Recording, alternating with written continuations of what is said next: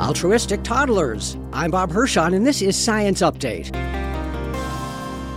Altruism is a cornerstone of cooperative human societies. Research has shown that empathetic people with highly altruistic tendencies tend to be especially attuned to images of others in distress. Now, researchers report in the journal PLOS Biology that these patterns may develop at a very early age.